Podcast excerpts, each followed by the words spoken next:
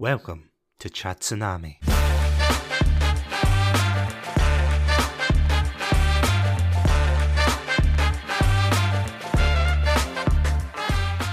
Welcome to another episode of Chatsu Shorts. In this episode, my friend Craigie C from the Beer and Chill podcast will be giving his five top tips to upcoming DMs. Without any further ado, hope you enjoy.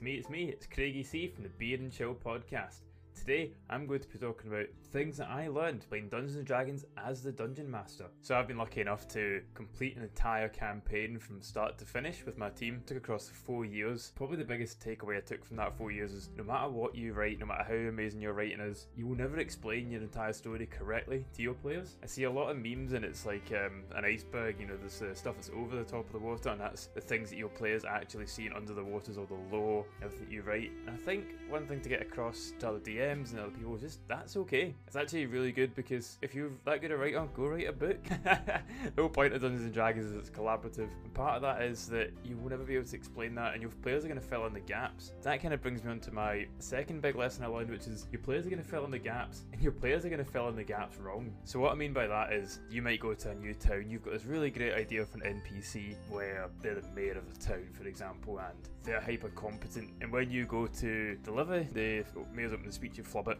uh, you say something stupid, and then the players think this person's a Dumbo. And you've kind of got two choices at this point. Your ch- choice one is to try circumvent this and bring it back round and make it out like your mayor is actually smart, and you know, or you just roll with what the players have filled in the gaps with, and they've decided this guy's an idiot. So maybe instead of being the competent mayor, everyone in the town thinks he's a fool, but he's muddling by. Just to give a real world example, I had a NPC that I really wanted to be like the guiding character throughout my game, and in the very one of the very first uh, sessions we played, my character took an instant dislike to him. I think I gave him a silly accent, and they just hated him. And after a while, he became a recurring villain instead of being this character I dreamt him out to be. And I think that's really fun, and that's part of what makes Dungeons and Dragons so collaborative and so fun is that your players can influence the world like that. Um, which kind of brings me on to my next thing that I've learned, and it's really that even though you're writing this world and you can encourage your players to act in a certain way, you can never predict how they're going to act. And especially if you have players that want to be funny, you can never write comedy for them. That was something that I learned quite early on. So I really wanted my players to have a good laugh. We always tried to make the world a lot more like Indiana Jones or the Avengers as it is now, or whatever, as opposed to being, you know, super realistic Dungeons and Dragons. I think that's the same with a lot of groups. And I think as a dungeon master, you have to take a step back and let your players be absurd in this world that can be sometimes quite serious. And one thing that I've certainly noticed is when you, as a dungeon master, you are the sort of the authority in the game. If you start involving yourself too much in a joke, it can actually kill the joke off. Um, to give another example from one of my games, um, Satsu himself started with another player, started doing a thing where they were reviewing interior decorating of the dungeons that we were going into. And so, as a dungeon master, I had two choices. One of them was I could go in and I could start making fun of how he notices all the, um, the interior decorating, start making intentionally gaudy uh, interior decorating, or start making it they're going to a fashionista's house. But that would have killed the joke, because the joke is kind of the subversion of the expectations, so to speak. So what you do as a dungeon master is you can mention furniture offhand, you can mention this offhand, and this joke can live on, but it never grows arms and legs. And as a, as a DM, you don't kill it off. Um, number four thing that I learned was don't worry if things don't go to your plan. I've mentioned different characters that can happen. I've mentioned running gags that can come out of nowhere. Nobody's paying attention more than you are, and it sounds a wee bit mean, and it can be a little upsetting when you realise that. But no matter, this kind of ties into the first part as well that nobody knows your story, and you'll never be able to explain it as well as you think you can. Ultimately, nobody knows when something goes wrong. If you have a bunch of characters you want to introduce, or even just a fight, I had a boss fight planned where I invent made this big, um, big map, and I made like a 3D map, and I was the the boss was going to flip the room, and these had all these really cool attacks, and I rolled nothing but twos the entire boss fight.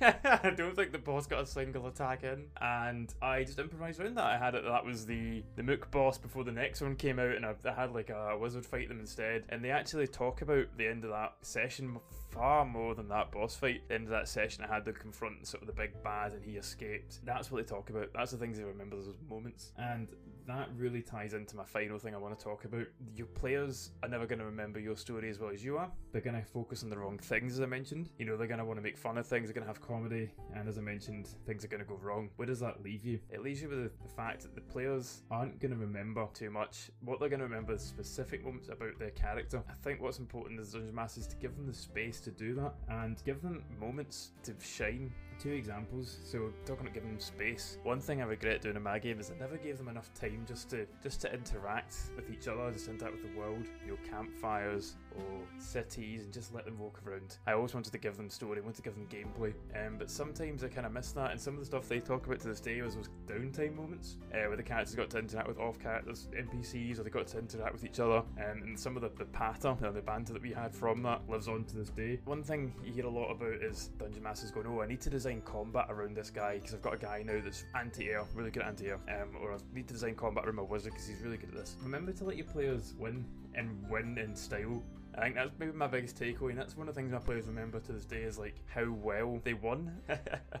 um, to give you another example of that, um, one of my friends joined us late, and he played a warlock that was able to engulf rooms in darkness, and he told me this up front. And one of the very first sessions I did, I was planning to have them fight these cultists, and I was going to use the cultists that had night vision, and I can't remember if that works against magical darkness or whatever. But either way, I decided to change it to normal humans because I knew he was going to do this, and I knew it was going to be so cool, and I knew that was going to make his character become a bit of a legend in the team, and people are going to really sit back and go, "Whoa, this guy's amazing!" And sometimes it's really important to do that. Your characters level up, your players level up, and they learn new spells, and the players are going, "Oh wow, it's amazing! That I can use polymorph now, or I can use divine smite, or I can use whatever." And it's like, let your players do that because that's the things they really, really want. You know, don't give it to them all the time. Don't give them everything for free, but let them have those moments, those character moments, because they're the things that they remember. One thing I tried to do, I used to name all the sessions that we play on Facebook. Uh, we arrange it over events, and I, try, I had um for each character had such and such as big day. So uh, Satsu's character was called Blimbro, so he had one quite early on called Blimbro's Big Day, and I tried to like arrange a little one just to give them a bit of backstory. They knew it was coming, and also give them a little bit of an individual reward as well. There's one thing I think about finding loot in a dungeon, which is cool, and it's a bit like giving a player a specific piece of loot from their backstory. I think was what really engaged a lot of players and want, made them want to tell me more about their characters. So after Blimbro, he was the first one that I think I gave that to because his backstory was so good. Um, other people started submitting more information, started telling me more, started giving me more, and you know that really